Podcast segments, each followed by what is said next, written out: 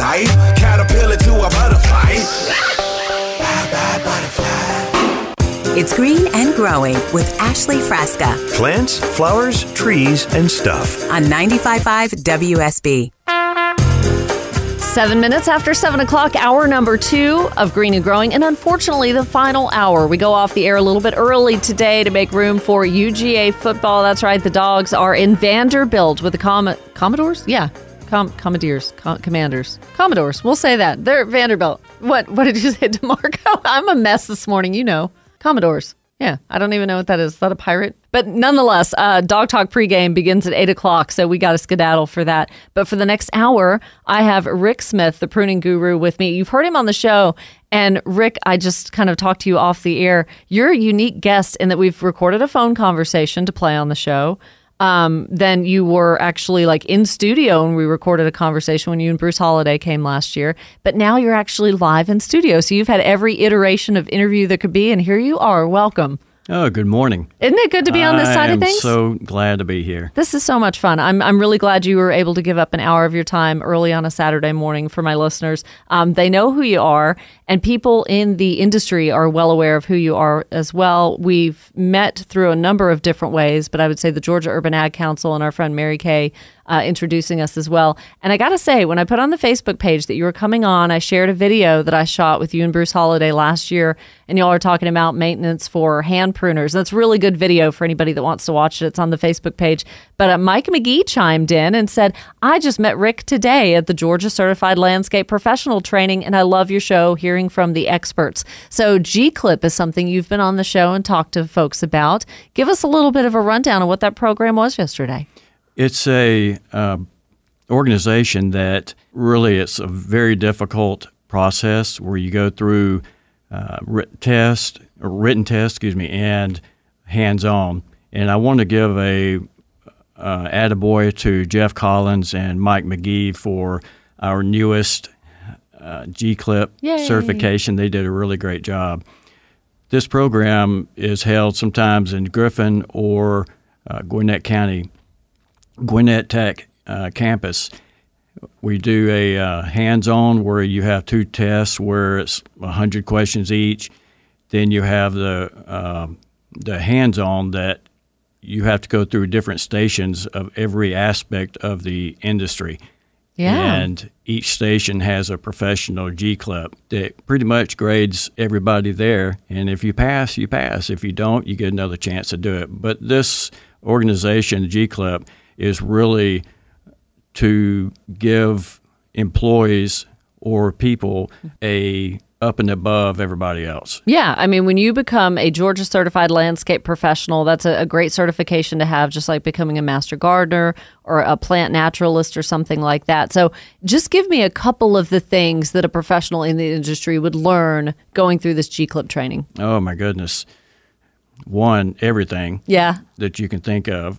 If there's anything that you, if you think you know everything, you need to study it a little bit harder. There you go. This test is not something that anybody can just walk in and take. However, when I was talking to Mike McGee yesterday, he only studied it for two weeks. Ah, all right. But he's been studying horticulture. He's never been in the industry, but he studied horticulture his whole life. That's a compliment. You know, he did great. And but for the industry itself, it's really great because it gives customers that great feeling that hey, they are hiring someone that knows what they're doing. you know, and no offense to the people that have the companies where they just mow and blow, right? You've got the guy that comes with the mower and can just blow the leaves and things like that.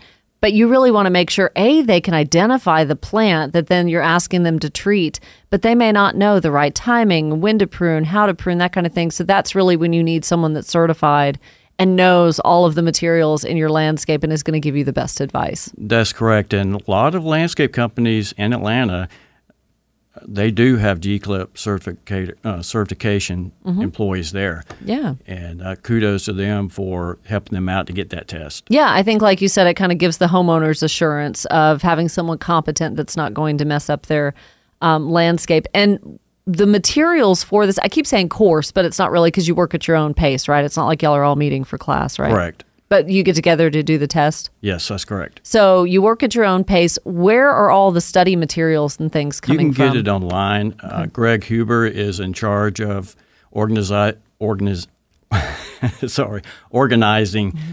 uh, the test. He does a really, really good job. Wow. Everybody's so proud of him. We and there is an advisory board, which I'm the chair of, that we help to guide uh, Greg along.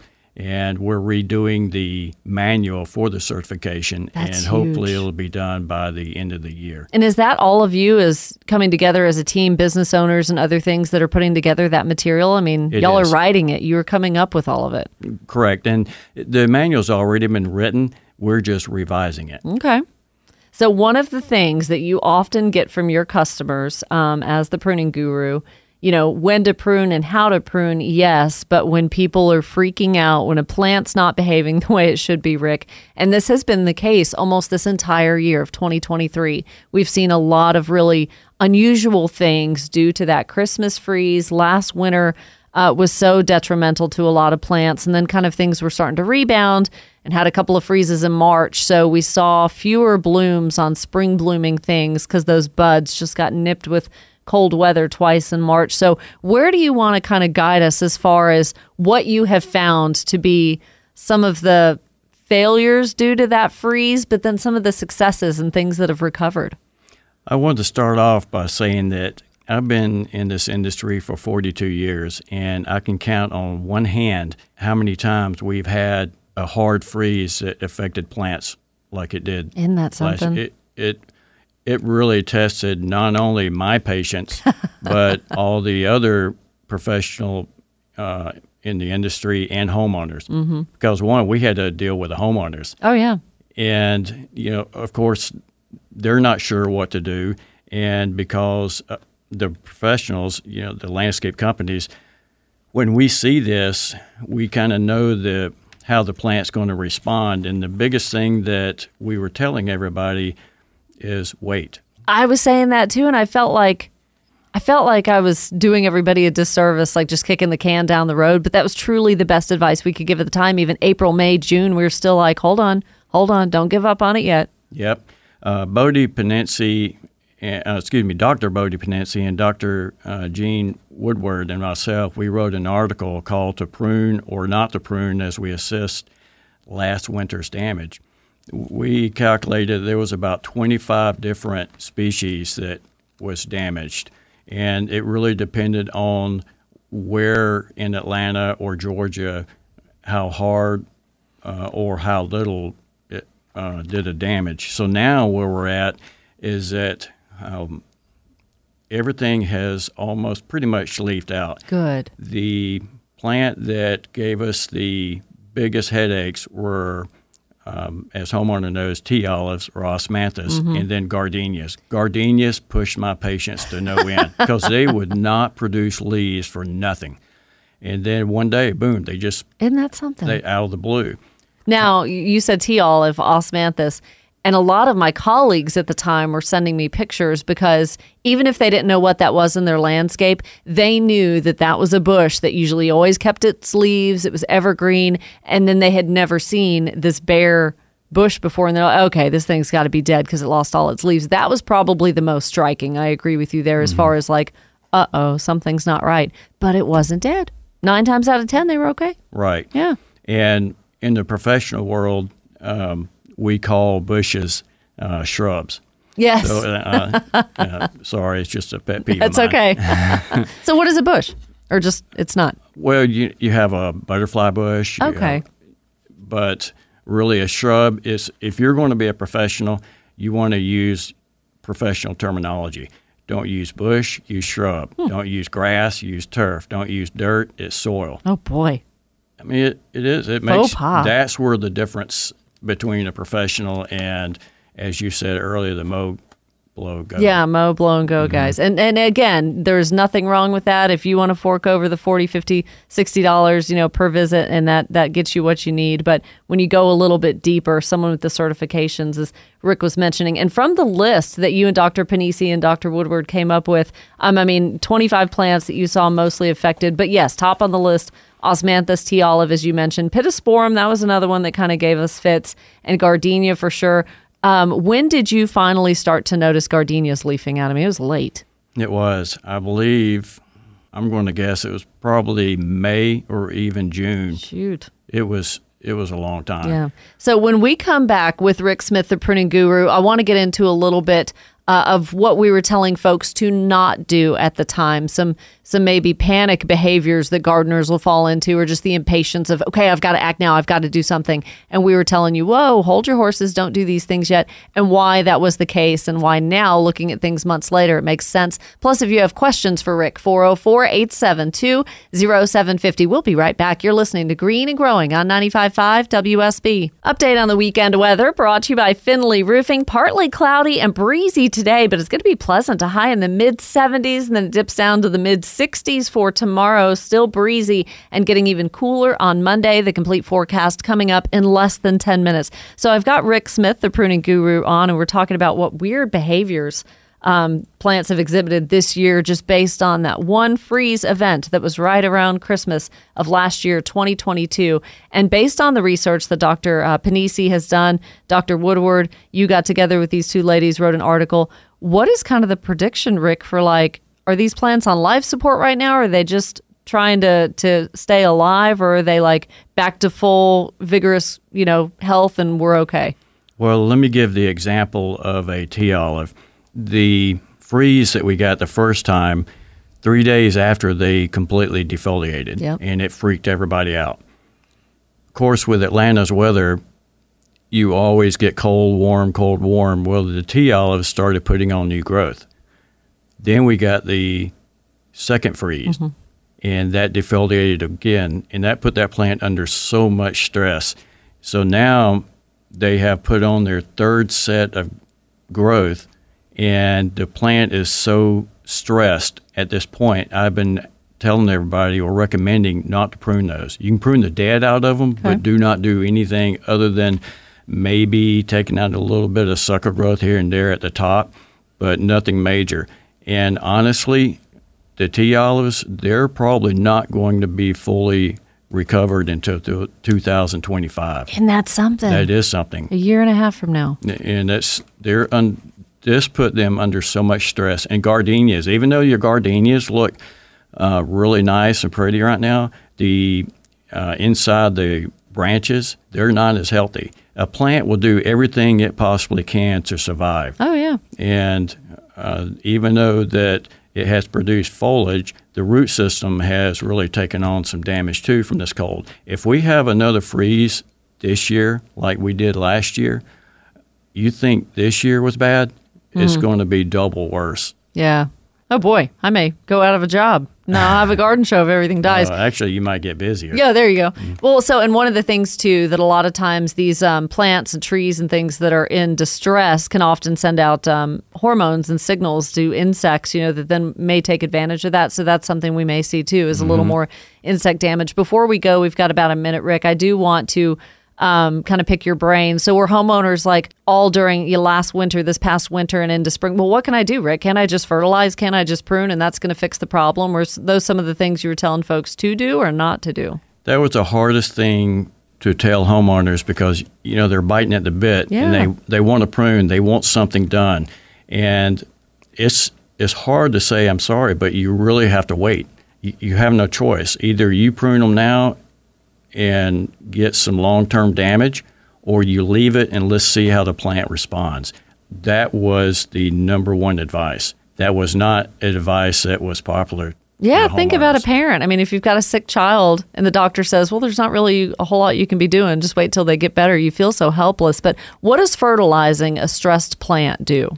uh, it actually can be detrimental because the root system, I'm trying to be um, in layman's term, when the plant is stressed, you don't want to put fertilizer down to create more uh, growth because it's you're asking that plant to uh, to run another mile after it just ran a marathon. Sure, sure. That's so good anybody who've ever ran a marathon, another mile would just be very painful. Yeah.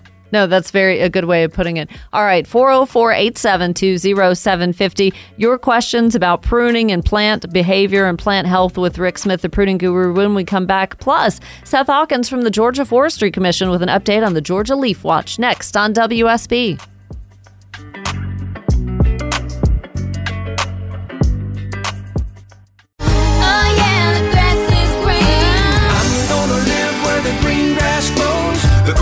Always greener on the other side. Caterpillar to a butterfly. It's green and growing with Ashley Frasca Plants, flowers, trees, and stuff. on 95.5 WSB. Hello, hello. Back for the last half hour if you're just turning on the radio and you're like, what?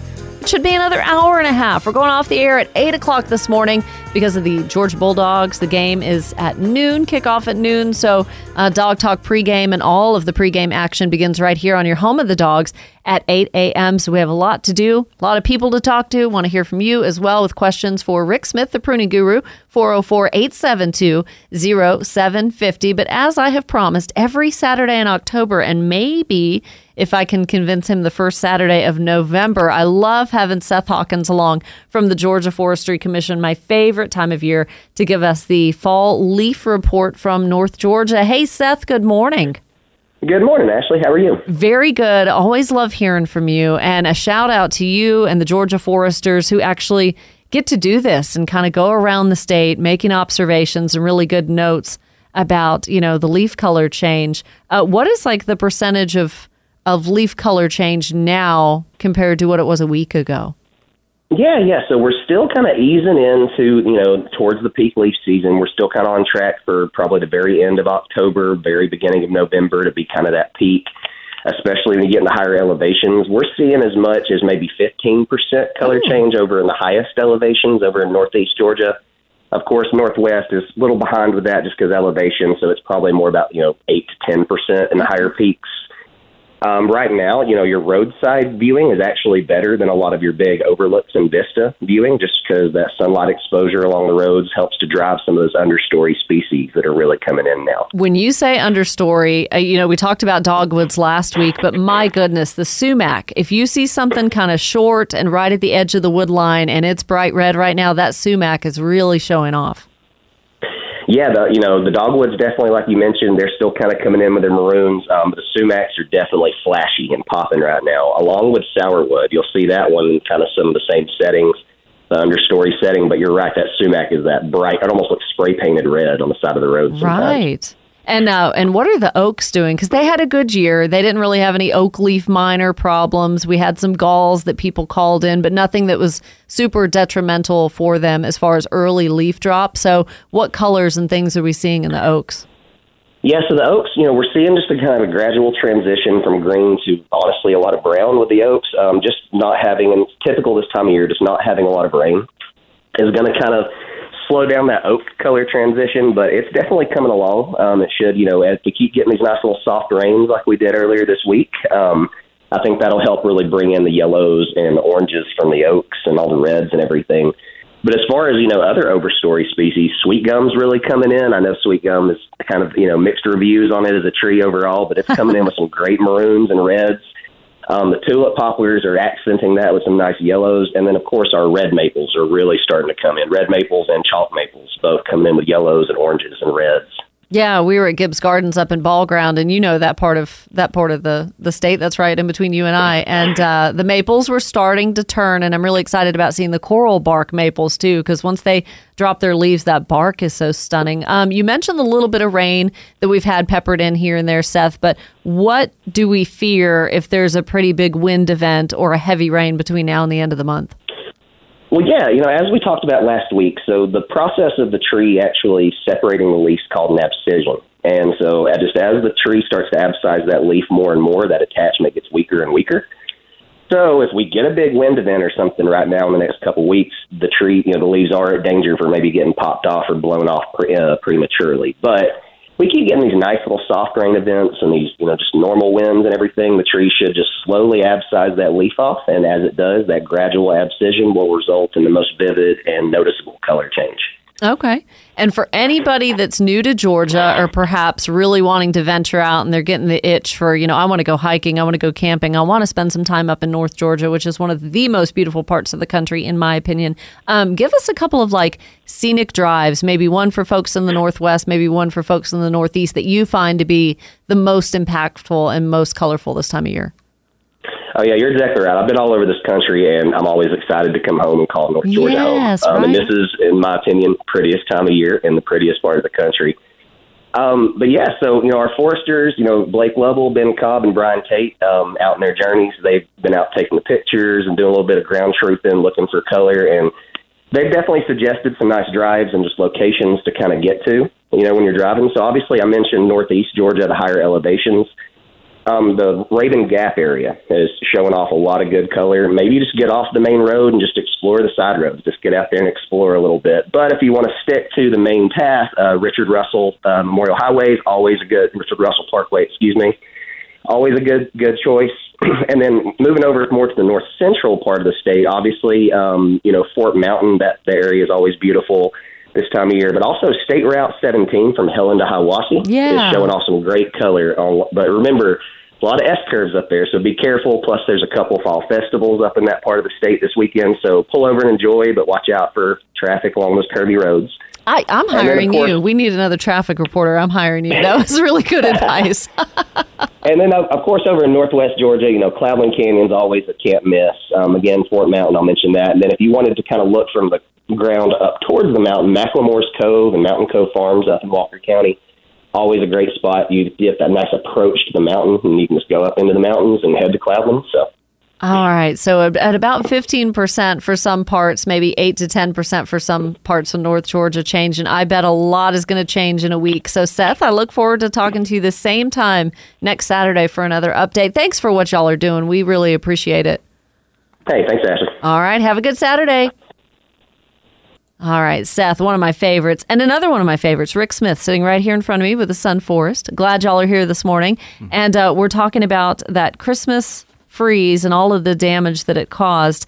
Um, and I want to kind of get uh, caught up to speed as far as like current day, where we're at. We're in mid October.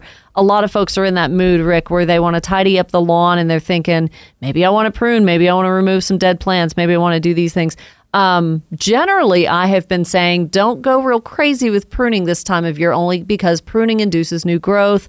Don't want that new growth to be too tender and then get damaged by a freeze, whether we have it in early November, mid November, whenever it is to occur. Uh, what are some of the things, though, that you're, you know, screaming at the radio when you're driving in, like, no, Ashley, we do want to prune X, Y, Z. What do you think? That is correct. One of the misconceptions when it comes to some people call it renewal pruning, I call it rejuvenation pruning, and that's where you're reducing the size of the shrub by half to two thirds of its existing size. Pretty drastic. It, it is drastic, and they're, you're wanting to do that in order to give that plant another chance. The timing for that is really January, February, March, uh, April, and so on. But if you do it in the fall, you're going to be looking at ugliness for, uh, say, October, November, December, January, February, March, Yeah. April. Yeah. You don't want to be looking at that. And two, because Atlanta is not consistent with its weather, if you end up having some warm spells and you get a nice burst of new foliage after you've rejuvenated the plant, and then we get a hard freeze, you just created a lot of stress for that plant, if not major damage. You know, before you and I ever met, I did see you on a like a webinar that uh, Mary Kay and the Georgian Ur- Urban Ag Council hosted, and that was one of the things that stuck out to me. This has probably been about a year and a half, two years ago. Was you talking about rejuvenative pruning and how I'd never really given it any thought, but I did see a presentation one time where a guy just whacked a camellia trunk back to nothing, and I was like, oh no. But then hearing you elaborate on really what that is, I think a lot of folks could benefit from that information doing this in January, February, March. Uh, maybe for shrubs and hedges that have just been left, you know, and, and the inside's bare. Uh, there's no new growth. It's just kind of a dead space in the middle, something that maybe was what overcome by insects and you're giving it a second chance. Well, either that or the plant has been pruned improperly, sheared, for an example, making it look like a green meatball or a Mickey Mouse or whatever. What happens when you're shearing a plant, you create so much thick foliage along the top and the sides of the plant that air and light can't get into the center of the plant, so you, the foliage falls off. So now you just have a dome. Then you, in order to fix that, you go in and you do rejuvenate it. Now, when it comes to rejuvenation, that doesn't mean that um, every single plant is the same when it comes to pruning. You really need to know what your plant is, how it responds, when it blooms. You know what's what's going to be the major problem or benefit of pruning that plant. Knowing the plant and when the pruning, that is the key. It really is. And, and you know, I mean, some people in the industry will say, and, and this is not completely false, it has a lot of truth to it. Just remember, prune after flowering. Generally, that's a good rule because if you prune before something flowers, you, you risk uh, cutting the buds off. But there's a little, a few more uh, intricacies to it than just that. But to start, that's not bad advice. Uh, Yeah, no, after a plant blooms, that is a good time. So let's use an azalea for an example. If a lot of times, if you're going to rejuvenate an azalea, you can do it after they bloom. Mm-hmm. But if the plant is under stress, you would w- really want to consider doing that in February and sacrifice the blooms for that year. And so, for an example, if you rejuvenated an azalea after it bloomed and that plant's under stress already, remember that when an azalea produces a bud, it takes energy out of the root system. Then, when that same plant produces a bloom, it takes even more energy. So, when you rejuvenate it, now you're asking that plant to produce foliage after it just ran a marathon. So, if you do it in uh, February, all that energy is stored in the root system, and that way you get some nice, healthy foliage at that time. Sacrifice the bloom, and next year that'll be a really nice plant. And of course, anytime you do rejuvenate a plant, you would need to fertilize it. Yep. Okay. That's that's a good key as well. Um, before we go to break here, when you said azaleas, I want to ask you this question so I don't forget. I think uh, folks are a little thrown sometimes by encore azaleas because they bloom multiple times or endless summer. So, do our pruning habits change with something like that? Absolutely. Encores, because they do bloom twice a year. So you can prune them right after they bloom, of course. And if you want to rejuvenate them, um, you can do that as well. Encores, you can prune them one month after they bloom and you'll be fine. The endless summer hydrangeas that you're speaking of, they bloom off of old and new wood. Okay. So, and that's another thing that, for an example, knowing your plant, hydrangeas. What type, right? Mm-hmm. What type? Do they bloom off of old wood? Do they bloom off of new wood? That that is probably the number one thing you've got to know about hydrangeas. Yeah, that's an important one. Whereas the ones that I have the most of in my landscape are panicle. Um, so they bloom like, you know, after the mop heads and the macrophyllus and things. And for me, that's just easier because they bloom on new wood every year. So you can whack them back and they're kind of forgiving and then they're just going to bloom on the new growth. Well, some macrophyllus bloom off of new wood, Oh, which boy. would be the endless summer. But if you have a Nikko blue, which is a macrophylla, it blooms off old wood. Okay. Oh, see, now you're blowing my mind. I don't know mm-hmm. why all these years I've done this show, hydrangeas, they throw me for a loop too. All right. When we come back, more with Rick Smith and the pruning guru and the website. Pruningguru.com. So easy to find Rick. 404 872 0750. We'll be right back. You're listening to 95.5 WSB. How to plan your weekend. I've got the info right here from Findlay Roofing. Partly cloudy today and breezy, a high of 76, and still breezy and cool tomorrow, with then a high in the mid 60s. So make sure to bring a jacket and layer yourself tomorrow. Rick Smith, the pruning guru, here. Um, Rick, you've got some advice for folks who can find pruning a little overwhelming. pruning is very, very intimidating, uh, especially for homeowners. Let me give you some tips that would probably make it a little easier, especially this time of year. If you're going to prune, it's more for aesthetics than anything else. First tip is to just go through and remove the dead branches that are, you know, obviously there. Then the second step is to go in and remove the sucker growth that's distorting the shape of the plant. The sucker growth will come from a stem. A lot of times you can just prune them down to where they're growing from. Do not just prune the sucker growth down to a nub because you're just going to have three or four or five shoots off of that. Other thing is, it's lightly thin the plant out while you're doing it. If you've had a plant that's been sheared, most people shear Korean boxwoods, American boxwoods.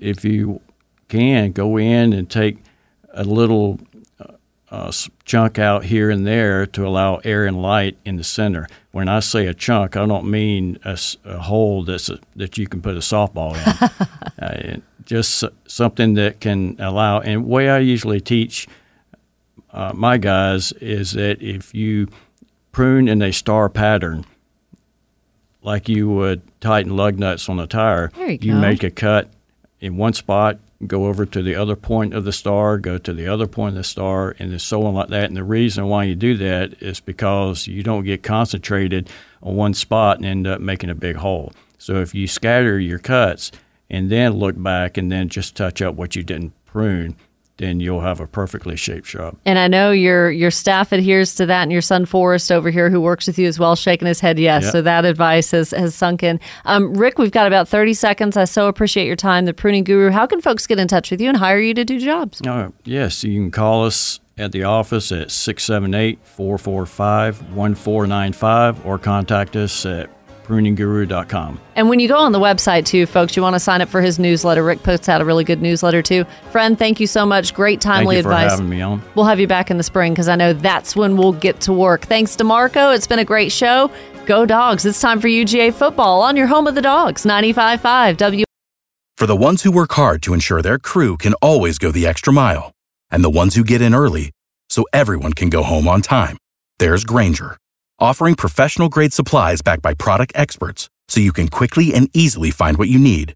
Plus, you can count on access to a committed team ready to go the extra mile for you. Call, clickgrainger.com, or just stop by. Grainger, for the ones who get it done.